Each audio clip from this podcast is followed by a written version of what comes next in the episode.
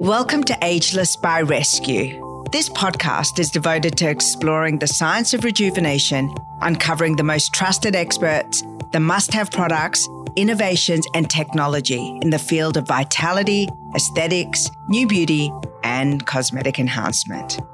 Alina Rose is a relationship expert.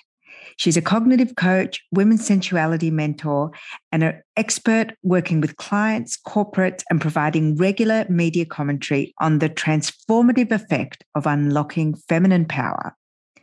Known as a warrior for women, Alina helps women with reclaiming their right to pleasure and mindfully creating happier, intimate connections, both in and out of the bedroom. She is uniquely qualified to appear on this episode of Ageless by Rescue as we talk about the power of unlocking your feminine mystique and reclaiming your sexuality. She's a master practitioner of NLP, a certified life and executive coach, an EFT practitioner, and a Psych K facilitator, as well as a student of Tantra. I spoke with Elena on the topic of ageless sensuality, the power of leaning into our feminine mystique, shifting cultural norms of what it means to embody sexiness at every age. She also shared deep insight and research on the mind body pleasure connection and the science behind the often misunderstood practice of Tantra. Alina is a coach and guide who works with clients on reawakening their sensual energy, projecting a powerful feminine identity, and unlocking parts of ourselves that have been minimized due to grief, trauma, age, or lack of confidence. Her insights are absolutely priceless. And I know that this is an episode that will spark more than a few conversations on the topic of expansion and personal growth through the power of sensuality. Welcome, Alina Rose. So, I have got the pleasure of introducing my friend and esteemed colleague in wellness, Alina Berdajevsky. Welcome to Ageless by Rescue. I'm so happy to have you here to talk all about the science of pleasure. Oh, thank you so much. It's such a wonderful topic, and I can't think of a better platform to share this information on. You know, one of uh, our most popular podcast episodes was with Samantha X, uh, mm-hmm. who is, you know, a sexpert. And I think um, we've published a couple of articles also on pleasure, uh, on intimacy, um, and how that relates in the ageless conversation. Because truly, as we've discussed uh, on a number of occasions, and as you're about to celebrate, you know, milestone birthday yourself, pleasure is ageless and it's uh, the science of pleasure once you understand it and once you understand kind of the the premise for um, discovering pleasure understanding sexuality and um, how to turn it on if it's waned uh, can really really benefit um, and and contribute to uh, a life of vitality and of cellular wellness, of happiness. And there's so many benefits um, to, you know, a good, healthy sex life, whatever that may be for you, whether it's solo sex, whether it's with a partner, whatever it is. And I really want to deep dive into a particular niche aspect, which you're an expert in. Uh, and that's the science of Tantra, because it is an ancient wisdom. And I think that, you know, from a lot of the ancient um, sciences, we can learn so much for a modern life. So I'm going to let you give us a little bit of a background and demystify the world of Tantra. Oh, absolutely. And, you know, I really want to clarify that I am a student of Tantra. Um, and the beauty of it is that people can have incredible expertise in it, but it's a thousands years old tradition that is all about expanding and expanding and diving deeper. And that's what Tantra actually means. It uh, implies that our life force energy, this biofield that we have beneath and beyond the skin, can have infinite expandability, can have an infinite electric and magnetic current. And that is where that life force is derived from. So, using the gateway of the flesh and an approach to sexuality as a form of awakening that electricity, we really do fire up the cells and the hormonal faculties in our bodies that bring us to this beautiful harmony, a state of homeostasis, and allow for that more eternal sense of youthfulness and uh, agelessness uh, through the gateway of sexuality. And looking at sexuality in this much more esoteric and subtle way, which is a discipline in and of itself in our modern world. Um, I think something that you touched on, which I really want to um, get some of the science behind this, is you talked about, you know, uh, enlivening the cells and that electro field. You know, a, lot of us chase that elusive chemical um, connection uh, in mm-hmm. in relationship or with sexuality, and you know the science tells us that that does wane. Um, that's you know it's an ancient and um, genetic form of bonding where you have that intensity of desire and passion and sexual chemistry. But then again, from an evolutionary perspective, we have been designed to lose that the heat in the desire and the intensity of sexual chemistry so that we don't um, you know lose ourselves uh, by this really primal drive. And so you know when it comes to talking about ageless pleasure and uh, and sex in in the paradigm of agelessness so whether you're you know um, in a post-menopausal kind of um, st- uh, stage of your life or if you know you've you're recovering from some form of trauma or exhaustion or um, you know uh, illness that's impacted or lifestyle that's impacted that desire or whether it is that you've you know been in a relationship for past what we've been designed to have that heat and passion for are there you know techniques that you recommend to clients or things that you know of that can maybe not bring back that initial fire but can certainly restart the fire and and sustain it in a way that's enjoyable?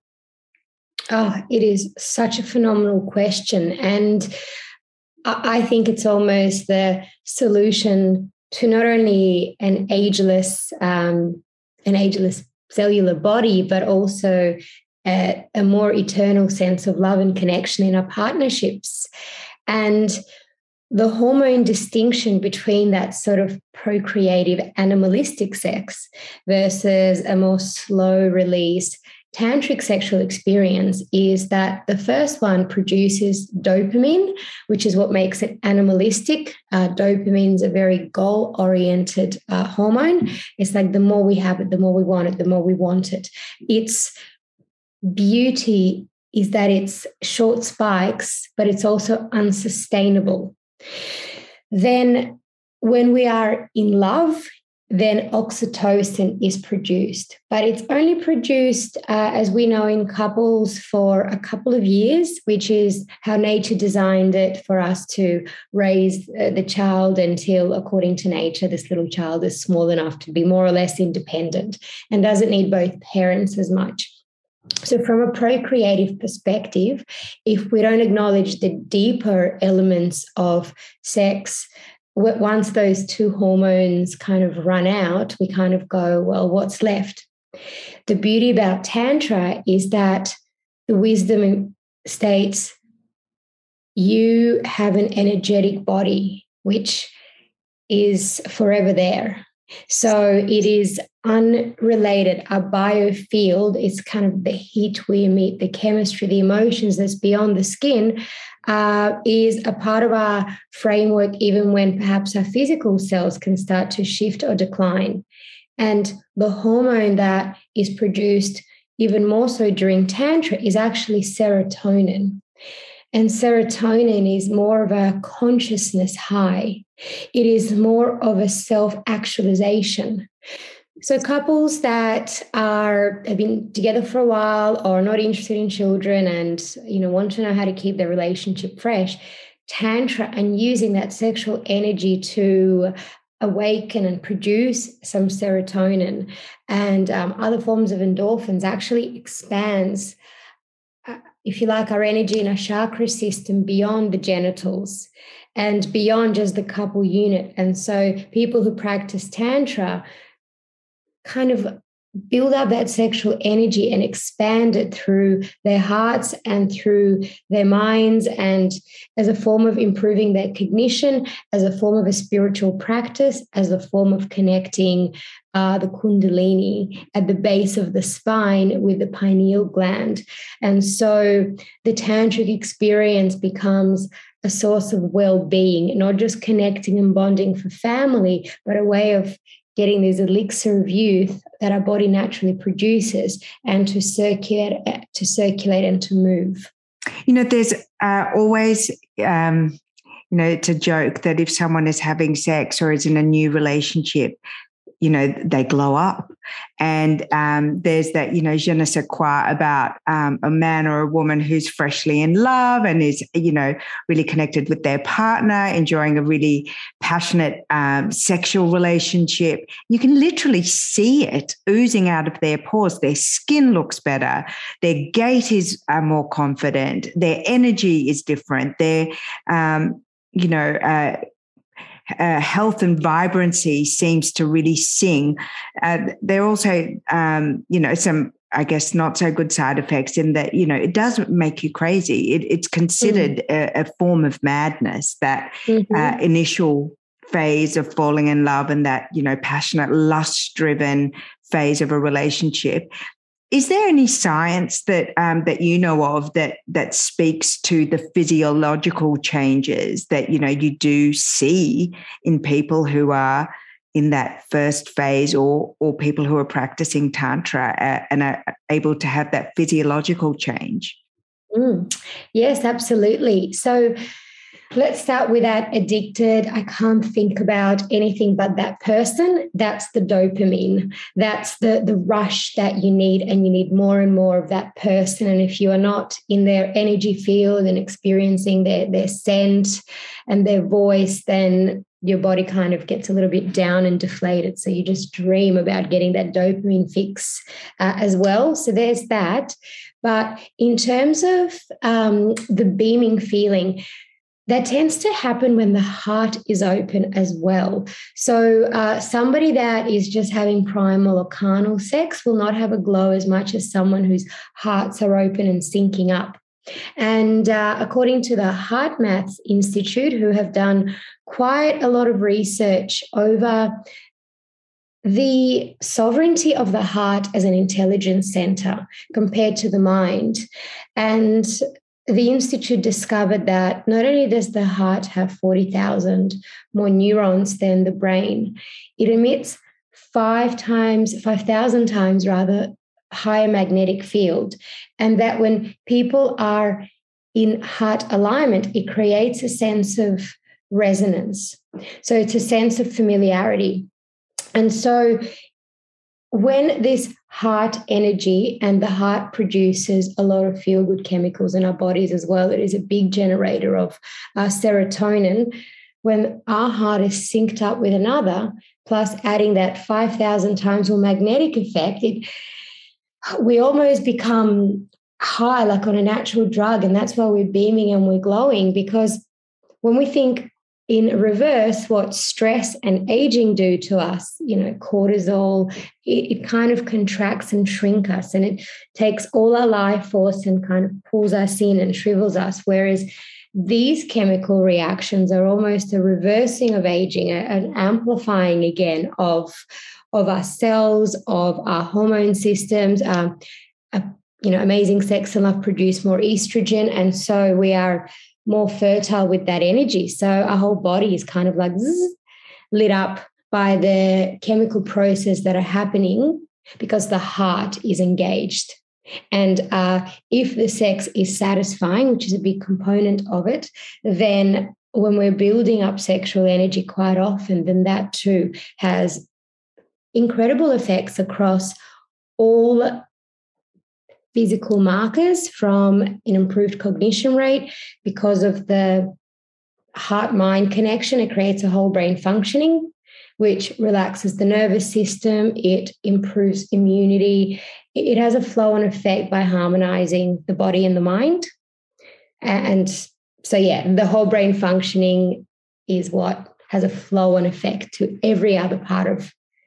Of That's us. so interesting. Do you know the other thing I was going to say is that in all of the aging research, um, w- what they speak about is uh, a restricted calorie diet, mm. exercise, uh, reduction of stress, and a steady relationship are repeatedly in all long term scientific um, studies shown to be the hallmarks of someone who will experience longevity and also an improved health span. So, really, the conversation around um, pleasure, sexual satisfaction, connection with your partner is is really an anti-aging and a longevity conversation because we are wired to live you know in partnership and to enjoy you know a love and intimacy. And by extending that if if there are there are tools if there are sciences if there are techniques to help you know solidify that pillar uh, it's as important as eating well it's as important as exercising it's as important as having you know your blood test and your hormones checked. So for me when you know the, the i think our collective consciousness as a western society has really come a long way. You know we're talking about pleasure as an innate right whereas you know 50 years ago even it, it, pleasure wasn't a right. It wasn't something that people necessarily seeked out. It was uh, it was a byproduct, and you know, if you were lucky, you would experience pleasure, intimacy, connection in in a partnership. Um, but you know we've come such a long way and it, it's really exciting that you know there are programs like you know when goop did their whole series on sexuality and that was aired on you know a mainstream um, mm-hmm. carrier uh, and and you know david jones is now selling sex toys um, mm. the conversation is is really really prime to discuss the well-being benefits of having satisfaction of pleasure of intimacy of expanding that you know heart brain connection within a relationship so i want to kind of jump to some of the things that you could share with us that you know without possibly doing an entire course on Tantra, uh, some of the things that you would recommend to your clients because you are a, coach for um, femininity, cognitive um, behavior, you're a cognitive behavioral coach as well. So I'm really curious as to what are some of the techniques you teach your clients. Yes. Well, I, there are actually a lot of very happy people in relationships who are living longer, as you say, but who are not entirely sexually empowered. And there is an upper limit to what we think sex is or normal or pleasure is, because it is only recently that this exploration of our primal intelligence is seeing the light and that is because, you know, first we had, you know, the mindset revolution that, you know, thoughts become things and your thinking is very important and thoughts shape everything. But then people were still kind of experiencing stored trauma in the body. Then we went down into, you know, the heart space and emotional intelligence and living from the heart and exploring the importance of the heart as an intelligence and spiritual gateway. And, and yet things were still like missing a little bit. And then finally, you know, we go sort of into the depths of the, the, sexual exploration and realizing, okay, maybe there is something more to it. And that is the awakening of primal intelligence. And the first thing that I start with with my clients is just the realization that such a thing exists that you're right and like if you don't accept that such a thing exists where that's the first place right acceptance and acknowledgement of it as an option exactly and sometimes i ask women to put their hands on their womb and just connect and they're like oh they they never have done that. Um, that these could be energy portals. You know, we look at genitals as birthing or functional or maybe sexual pleasure domains, but to explore and understand and expand your view of yourself as a more energetic framework is already an incredible paradigm shift. And for people who are single, they start to enjoy their exploration of themselves in whole new subtle ways and that the definition of pleasure can expand beyond our sexual organs or our genitals and that sensuality and our i'm you know touching my hand for a reason here our energetic field is so subtle that something as simple as brushing your palm with your fingertips can be pleasurable, and tickling the back of your own neck can be pleasurable. And if our body is an instrument of pleasure and an awakening of this electricity, then what does that mean in partnership? What does that mean for other faculties in ourselves that can be seen as pleasurable? So, by understanding that this primal intelligence is the core of who we are and it informs everything else. And that it's very sensuality based rather than sexuality based gives permission to a whole group of people, regardless of their age or relationship status or wellness status, to see themselves as erotic beings. So, um, I'm interested on your take on you know the the new kind of paradigm that we're living in where sex has become a lot more available um, because of you know the um, dating culture has shifted to online dating you know whereas you might have met uh, your partner through an introduction or on a night out or through school or through you know friendship groups you now literally are able to pick up your phone and have a menu of available either sex or life partners mm. and so I, I would venture to guess that people, the number of um, you know sexual interactions and partners that men and women are having has you know uh, exploded um, since you know th- that movement. And of course we had um, you know the sexual revolution in the past and we had you know the the pill and all of those things that have you know gradually shifted the dial from monogamy like pure monogamy and lifetime monogamy to multiple sex partners multiple sexual experiences how does that then work in terms of self discovery and also mm-hmm. Uh, in the in the paradigms of tantra and connection can you have meaningful, soulful, heart resonating connections with a series of short relationships, a series of one night stands? Are people being, I guess, led to really stay in that frenzied initial phase of like animalistic connection because they're having lots of short, short, short, short, short relationships and then they become addicted to that high of having a, mm-hmm. a series of short, highly charged relationships? That is such a great question. And, you know, I love your parallel around food, and your whole platform is dedicated to mastery over our, our bodies. And just because food is more available on Uber Eats doesn't mean that it nourishes us even more. But when we know how to eat, you know, eat to our blueprint, eat to our blood type, that will always make wonderful choices. Um, whether we are, you know, ordering food off an app or we're in a, you know, hatted restaurant overseas. And that to me feels very familiar to apply to sex. So if you are someone who understands your sexual energy, who knows how to sync your genitals with your heart, who respects the, I guess, sovereignty of your biofield and kind of keeping it integral and not letting into any negative energies, then you will be choosing your sexual partners from a different compass, a different mechanism.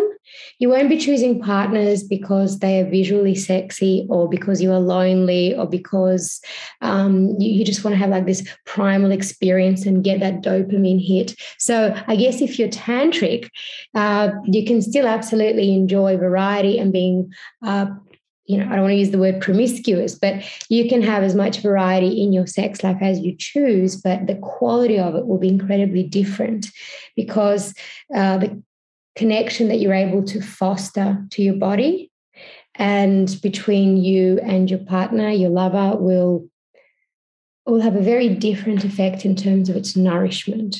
So I'm, I'm not sure if that entirely answers your question, but if you are sexually uninspired or you're not tantric or this is not anything that you've been curious about or exploring then you're going to continue having you know what i call mcdonald's sex.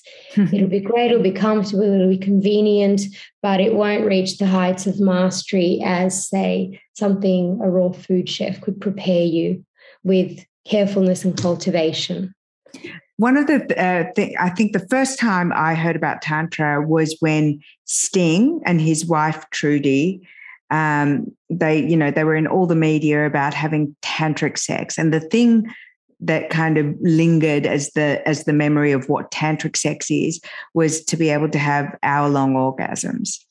Mm. Um, and so it kind of went into the realms of hippie, uh, esoteric, and people were like, oh, I don't know if I want to have a one hour orgasm. I don't know what that feels like. You know, uh, facilitation of courses was always in groups. You know, we'd seen it in movies, in shows. And um, how has that, you know, how true is that uh, of tantric mm. sex, or is that just one small aspect of it? And, you know, if people are curious to develop, you know, the, the art of Tantra, the science of Tantra, what are the options nowadays? Mm, oh, it's another wonderful question. And, you know, I, this is not the sexiest term, but sometimes I call what I do suburban tantra, that it's, I do not have hour long orgasms. I did go to that extreme, you know, during my training, and it's it's possible. Um, and dare I say, I think Trudy and Sting were just showing off, and possible and perhaps they had time. And what's beautiful about tantra is that it's synonymous with connection. So you can have a tantric experience for five minutes and you can have a tantric experience for 30 minutes or an hour or you know if you and your love you know your lover have four hours or a whole weekend away then you can expand that connection for as long as is required. But the essence of tantra is syncing up and when your bodies are in sync, and when you have the discipline to slow down the sexual act, in essence, what it means and what Sting and Trudy were talking about is that they have trained themselves to build up their sexual energy, but not release it through orgasm and build it up and then just keep drinking it into your cells, keep absorbing it and not releasing it. And, and that's what creates those hormonal benefits, the relaxation of the nervous system, that when you're building up that sexual energy, you can kind of stay on the high for a lot longer. And when people are having tantric orgasms, it's not like that intense, quick, kind of quickie dopamine orgasm that we have. It just means that you're, I'm kind of pulsating my hands a bit, but that state of heightened erotic arousal is higher. So you're on that wave higher. So it may be at an 80% for hours. And it's still orgasmic energy. So if you stay in that highly orgasmic energy for half the day, then you can absolutely say you've had a four hour orgasm. But it doesn't mean that it's that strong, intense, the climax. So orgasm and climax are quite separate in the tantric dialect because orgasm is a heightened state, a climax is like over the edge, finished. So, in terms of um, uh, talking about climax and uh, the sustenance of, of that electricity of um, pleasure, one of the things that I think is really interesting is that in uh, for elite athletes, for in performance, and also in a lot of therapy, um, there's this talk about um, abstinence and and the power of abstinence because mm. so much of our energy is dissipated during climax or orgasm. And so, you know, elite athletes are instructed not to have uh, sexual experiences uh, before a big game or, um, you know, a lot of um, high performers in, in other fields talk about a period of abstinence where they mm. really rebuilt their lives by taking sexual energy off the table uh, as a menu item. What what's the science behind that, and, and what are your thoughts and experiences mm. around that topic? Yeah, um, I would call that a non-tantric approach. So if you are not tantric, um, then you generally would not have the training or discipline to hold yourself in a slightly orgasmic state without getting more excited and without um, dissipating energy yeah dissipating energy. Because when you when you look at um, you know why is semen life force? Because it creates life. Um, it's it's lesser so for women but again there is a big spike to having an actual climax and then the the endorphins are up, but then there is a certain level of come down. So it can destabilize those very quick dopamine, you know, a quick rush and a decline can really destabilize the nervous system. It's almost like when people go on antidepressants or anti anxiety medication, uh, the doctor says, come off it gently. So orgasms create a short term hit of those positive processes. So boom, when we come down gently, can be. Well, the French call an orgasm a little death. Yeah, petit mort. Exactly. Yeah, exactly. Yeah. I mean, that I think what the French mean, however, is an absolution of the ego. So ah. That, that that's what I read in a recent um, French book recently. That it's it's a little death because you sort of absorb and you forget yourself. Oh, um, I like that. But, but I'm sure there is a, biophysical process that happens with that. Um, but back to your question, a more tantric approach would be to keep your sexual energy maybe at a 40% uh, through touch, if you can, you know, gently masturbate or dancing or just, just whatever it is that lights you up a bit and turns you on so that your faculties are awakened, so that you are more alert and more on fire, but you're not so uh, stoked and overheated that there may be that temptation to to climax and to release that energy. So I think for safety purposes, especially for athletes for whom a lot is at stake, uh, the expert definition is just don't go there at all because you may not be able to stop yourself. But I think 40 to 20 to 40 to 50% sexual energy awakening is incredibly healthy, and I would choose that over complete dormant. So the other thing that I wanted to talk to you about, again in the in the concept of ageless, is you know we uh, what has traditionally happened is that you know people are very sexually active in their late teens uh, and twenties, and um, but a lot of times when you know uh, you look at research most of those uh, experiences are not are reported as not being the best sex of their lives. It's it might be very athletic, it might be very often, it might be uh, very varied, but a lot of people report that it it wasn't until later in life, often in their late thirties or in a in the confines of a uh, a relationship where they were able to like really explore their sexuality um, is when they reported the greatest satisfaction and depth of pleasure mm. and connection.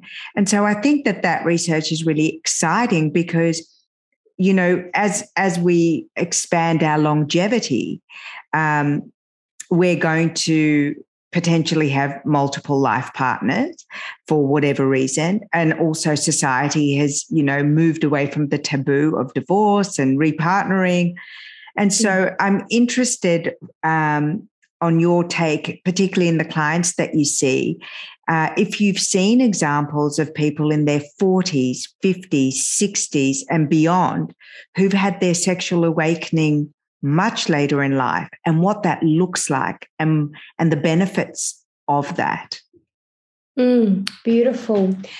Um, it can look two ways. So, the first sexual awakening is in women who are coming out of an unhealthy and unhappy long term marriage where their self esteem, their self expression, their sexuality was somehow distorted, manipulated, or denied.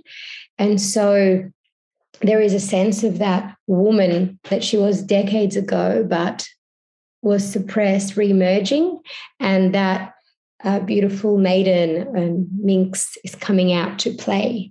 And so the women feel internally quite youthful and vibrant. And that's what, you know, we tend to see, um, you know, younger lovers and, you know, a lot more dancing. So as, you know, in Tantra, they would say the Shakti is dancing. And there is this real freedom of expression and enjoying your body without inhibition. So in Tantra, the greatest suggestion for women and men, but especially for women to achieve deeper sexual pleasure is relaxation. And that is what allows for that sexual energy to kind of expand and flow. Whereas in our society, this quick sex is all about like tensing, tensing, hurry up, and women tense. And it's like, again, it's that climax and release using the dopamine hit but in Tantra, if there is a sense of relaxing, letting go, surrendering, then the sexual experiences for the woman become a lot deeper, a lot more pleasurable. She can breathe into it a lot more and feel about what's going on a lot more without checking out. And uh, relaxation is also linked to the high probability of having a cervical orgasm, which is considered the most rare and medicinal orgasm because it the vaginal canal in relaxation to kind of get to the cervix has to be so deep that that is the only way that the cervix can be accessed.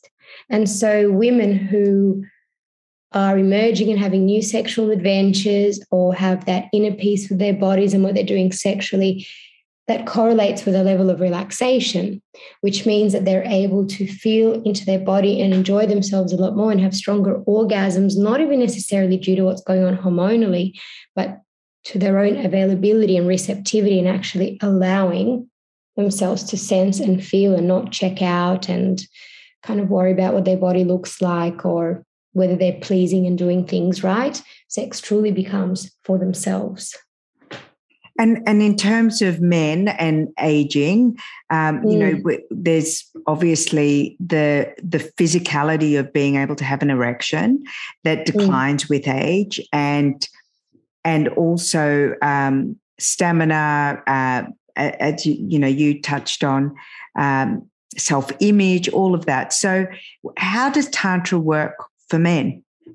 Oh, it's a great question, and Tantra is an incredible gift uh, to men over 30 because it teaches you to hold sexual energy and that it's okay. Um, when we think about any erectile or virility problems that a man may have, it is either too much sexual energy, which translates as, you know, premature ejaculation, and Er-, erectile dysfunction and difficulties because there is not enough sexual energy. So, the tantric approach to that would be touch with love and without pressure and allow the man to, I guess, reconnect and have a different relationship with his penis, one of reverence and respect, where the sexual energy can just build up without that pressure to perform. And a lot of the sexual difficulties that men and women face are due to the stress and the and the pressure that we put on ourselves to perform, to orgasm. You know, oh sorry, you know, I finished too quickly. Are you there yet? Come on, you know, how much longer do I need to be doing this? And all those messages file away. And for men, uh, you know, their penis in our society is perceived as like a tool and a weapon. It's like get hard and perform, get hard and perform. And when a man can't get hard and perform, it it creates incredible stress. And stress goes counter to the relaxation that's required for the sexual energy to flow. So, to just explore and connect with your body, with your penis without that pressure, just as an exploration, as love, as slowness. If you get too aroused, relax a little bit. If it takes you a little bit longer to feel the kind of heat in that part of your body again without any expectation, then be patient, it's okay and building up that sexual energy, allowing it to expand from the genitals to then the hips and the legs and the chest, the arms and legs and the brain and the mind is what is synonymous with that sense of virility, with that sense of inner strength and power. And we just have to take off the pressure and get patient with our bodies again and allow that sexual energy to be and to pulsate through us without dispersing it due to tension or impatience or habit. You know, it's really interesting because everything you're talking about is so instructive, and it just, I can't help but think, you know, we're taught so many things, but there are certain things that are key pillars of wellness, function, joy, and also dysfunction that we don't get taught. And I think one of those things, we've chatted about this before, is money. You know, we're very rarely taught about money, and yet it, mm. you know, it, it, it forms in the thing that we spend most of our life trying to do. Uh, the mm. other is parenting. And the third, I would say, is sex and sexuality and pleasure. You know, at, at school, they you learn about puberty, you learn about consent now, um, you learn a, a little bit about the mechanics of reproduction. But at no point does really, I mean, a mother sit down her daughter or a father sit down his son and say, Let me tell you about your body. Let me teach you about pleasure. Let me talk to you about the types of pleasure and what you need to enjoy your sexuality, to respect your sexuality, to enhance your sexuality. Um, this is what happened in your teens, this is what happened in your 20s, this is what happened in your 60s. We simply don't have those conversations. Um, are there any books? Are there any courses? Are there any movies? Are there any anything that you suggest that, you know, if we are uncomfortable or if we don't have someone that can teach us those things, what do you think are some great starting points that we can privately start that in that self-education? Yeah, it's it's a great question. And the memories of those lessons are still alive somewhere in our bones, in our cells, in our DNA, because it was a very integral part of culture, pre modern civilization. Uh, the Sumerian civilizations and um, I can't remember kind of the names, but it anything that was 3,000 to 90,000 years BC was very much a matriarchal culture where women were taught by their mothers about uh, their labia, a different relationship to their bodies. They were even initiated and, in essence, were taught how to make love and were made love to by kind of masters in the tribe that ensured that that imprint of their first sexual experience was was valuable and empowering and informed the rest of her psychology. Um, personal books that I love about Tantra that have really informed me. I just love Diana Richardson, um, The Art of Tantric Sex. Um, I love Margot Anand. Um, I can't remember the name of her book, but she's got she's written over 30 books. She's kind of one of the original Tantra pioneers, and I was very privileged enough to have studied with her. Um, those would have to be two of my favorite ones and inform everything that there is. And then also in Australia, there is Oz Tantra, Kerry and Diane Riley, um, who have an incredible integral space. And the reason why I suggest those three authors and practitioners is because there is a practicality and a reverence and a respect for modern life, modern couples around Tantra. Uh, they don't divulge too far down overly esoteric rabbit holes. Um, in terms of the events and retreats they run, there is a lot of integrity and they keep a very sacred space in terms of exploring your own body and the one to one connection. And then you can take it uh, one to many, to your partner, to whatever you like. Whereas a lot of other tantric spaces I've witnessed, they immediately begin like really high up, one to many. And it can be very overwhelming and confusing for someone who is only just exploring tantra and we're seeing a lot of um, netflix documentaries crop up around you know gurus that have exploited the space so yeah haven't we just? Haven't we? are my recommendations and, and myself of course. Of course of course yourself. And i can't wait for you to bring out a course in this because i think you know uh, that self-paced private learning is mm. is so valuable particularly for things that people feel you know still have has a taboo around it or they have um, they're just beginning to explore uh, an area. I'm curious as to what your thoughts are and you know the, around pornography and the role that pornography plays to either enhance inform educate or uh, destroy uh, obscure and misinform uh, the development of uh, pleasure and um, you know ageless sexual uh, enjoyment. Mm. I, I, have never heard of porn being made for that you know features people in you know in their fifties or sixties. I've never. Uh, I don't watch porn, but I, have never heard of um, a lot of porn that people would say, yeah, that was really instructive. It, it really uh, built a blueprint of what I'm now going to explore and enjoy. So I'm curious from your professional perspective, what what you think is good or isn't good about pornography. Mm, I must I must admit when you asked me that question, I just like mm, had an immediate like negative, visceral, almost traumatic reaction to it because my previous experiences with porn and also what I'm really observing porn is influencing in terms of you know the behavior of generation Z it it doesn't feel integral or respectful or as something that uh, teaches us about pleasure and how women receive pleasure it's just like gratifying that dopamine animalistic uh, itch in people and i think porn is used so often now in our culture as a stress release.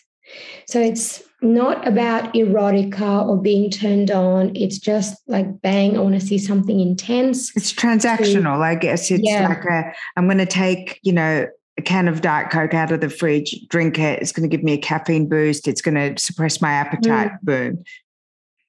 Yeah, exactly. And it's just about that dopamine hit and the dopamine because of its intensity like that you know coke sugar and caffeine hit overrides the stresses of the day. And a lot of uh, people i want to say men but tend to be men who are facing porn addiction today are actually not so much addicted to the porn but just rather to the stress release and the dopamine not not the kind of content. Uh, but because of its dopamine hit it becomes addictive and it starts to link the imagery with the high. And that's why when people go into their own relationships, they tell themselves or their mind tricks them that unless they have that kind of fast, robust, whatever it is they've seen in the porn movie porn, then it's not good. They can't enjoy it. They can't have sex, even though there are so many other you know, chemical neurological reactions that happen during sex. There's oxytocin, there's serotonin, there's there's a whole host of other things, but the dopamine takes over. And I think that is very dangerous because it limits everyone's expression around pleasure and connection.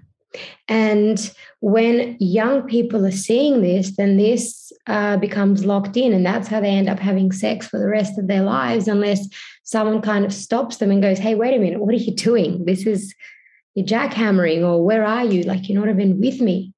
Um, having said that, I do know that there is a lot of feminist porn that is uh, coming out, and I will confess that I've got a list of erotic uh, podcasts that you can listen to and porn made by women and there's all sorts of you know woke porn and different porn but i haven't watched it so i wouldn't know. But it is on my list just out of curiosity and it is wonderful to see that for those who know that they're visually turned on or want to learn sex from different formats that is available and that we're even starting to edge open that door that hang on this isn't unhealthy. This is the mcdonald's style of sexuality. And well i think you know the 50 yeah. shades of grey franchise kicked open that door um, to a whole generation of uh, women who maybe weren't watching porn, but they started reading erotica, and then erotica became like this. You know, it, it went from Mills and Boon uh, ravishing maidens and you know pirates mm. and all of that to a more modern day exploration of kink and um, you know sex that was out you know off the normal menu and then the movies came out um, and then as you were saying erotic podcasts erotic audiobooks so the, the i guess the menu for um, erotic entertainment has certainly diversified. Um, do you think that there's a place for it as part of that expansion of uh, sexuality and uh, ways of discovering new ways of arousal and sus- sustaining arousal and curiosity and experimentation in a relationship that's outside of its primal dopamine uh, mm. oxytocin phase? Oh, well, when we talk about erotica, I love erotica. I used to write anonymous erotica under a pseudonym in my 20s. And erotica just immediately feels delicious because it's a slow burn.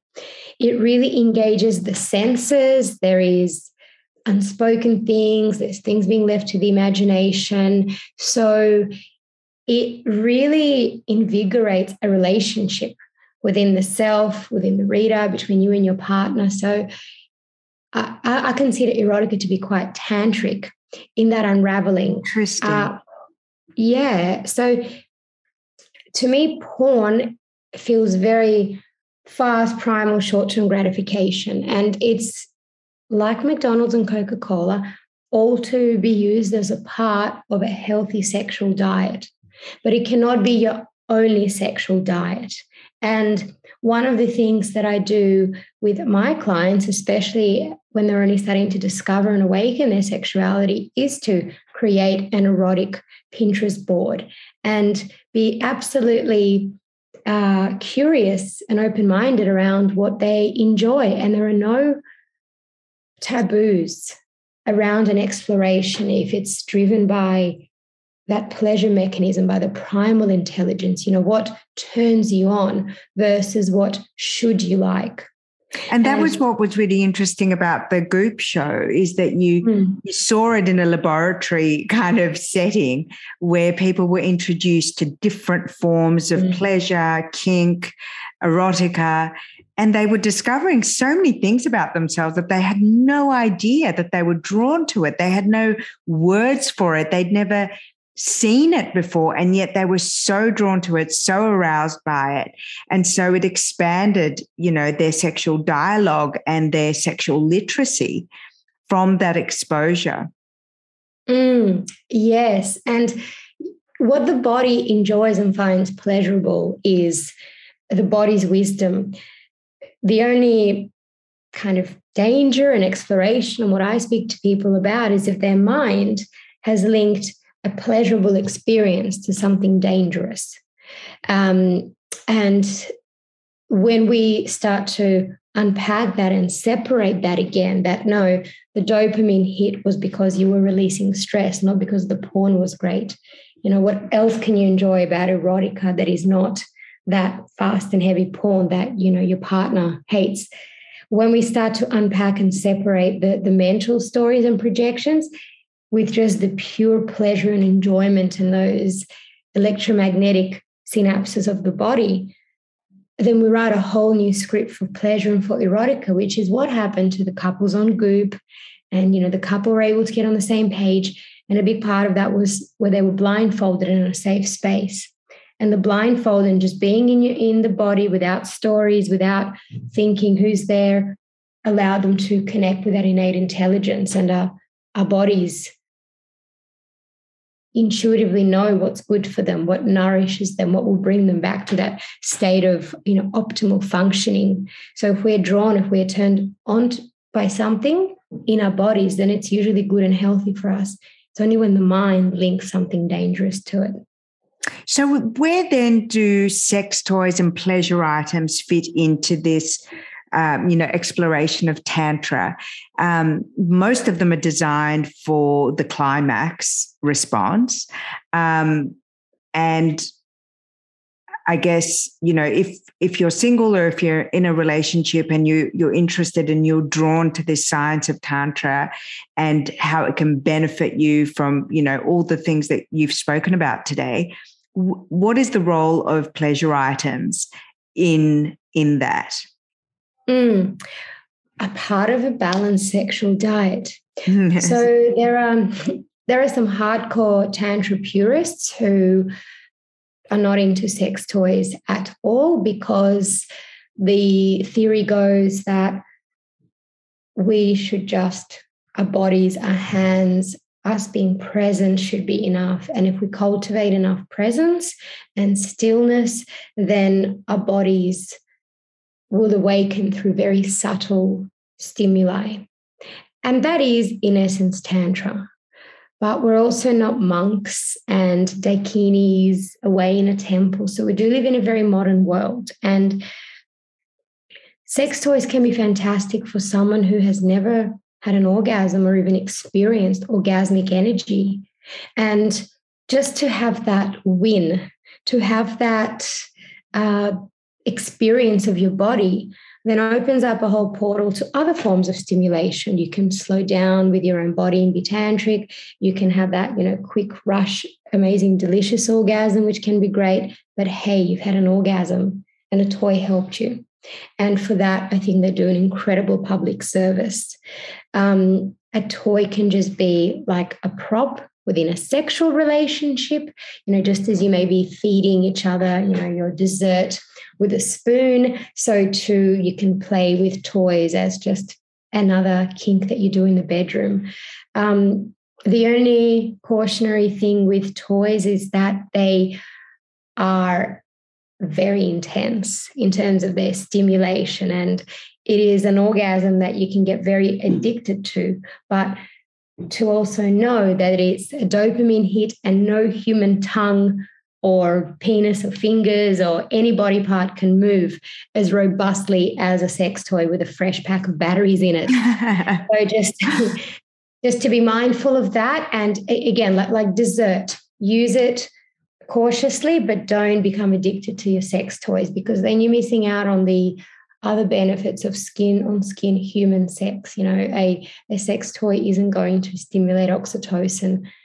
Sex toy may give you a little bit of rush of dopamine and serotonin, but it won't reverse aging and nourish you and bring that connection and balance and heal you in a very deep way, like human on human, present, conscious, beautiful sex will. And metaverse sex is definitely not going to give you that either, but it might give you some companionship. Yeah, again, better than nothing. I mean, you know, if you are lonely and the outside world has been cruel to you, again, the metaverse world can stimulate our nervous systems because when someone feels like a winner and a stud or just an erotic goddess or just somebody different, then they're still going through those same nervous stimuli and synapses as they're playing the game, but I don't know. I think I'm old school. I think human skin to skin connection with someone that you care about or at least are drawn to in a magnetic way is the most medicinal and nourishing thing you can have. I'm passionate well, what a perfect place. Private. Yeah. yeah. Well, that was a really beautiful way to tie it all up. And honestly, this was a, a much needed episode on the Ageless by Biorescue podcast. I really try to cover all of the pillars of cellular wellness, vitality, longevity, um, and beauty. And I mm. think, you know, uh, sexual energy, pleasure, uh, at any age, at any stage, is is really an enormously important aspect of all of those key pillars. And what better expert to speak to than my friend Elena Berdichevsky, who um, whose details I'm going to link to at the end of the podcast for you. But I want to thank you so much for the wonderful amount of science and research and historical perspective you also brought to this uh, episode, because I think that was really wonderful. As you said, you know, once you know that it's in the realms of possibility, that's the first step towards discovering Tantra. Oh, thank you so much. It was an absolute pleasure with my beautiful friend, and I have so much respect for you and all the incredible wisdom that you're cultivating here and to be a part of it. An absolute honor. Thank you. Thank you. Ageless by Rescue is brought to you by Rescue Me Academy, Reignite Your Relationship course. Love your relationship but miss the early days? You're not alone. This course will teach you how to identify your issues, stop the fighting, find what you need to be happy, respark intimacy, and keep the lines of communication open. Join us at rescuemeacademy.com.au to learn more about the program and to download your first free lesson. I hope you enjoyed this episode, and if you did, please share and rate this episode. I'd love that.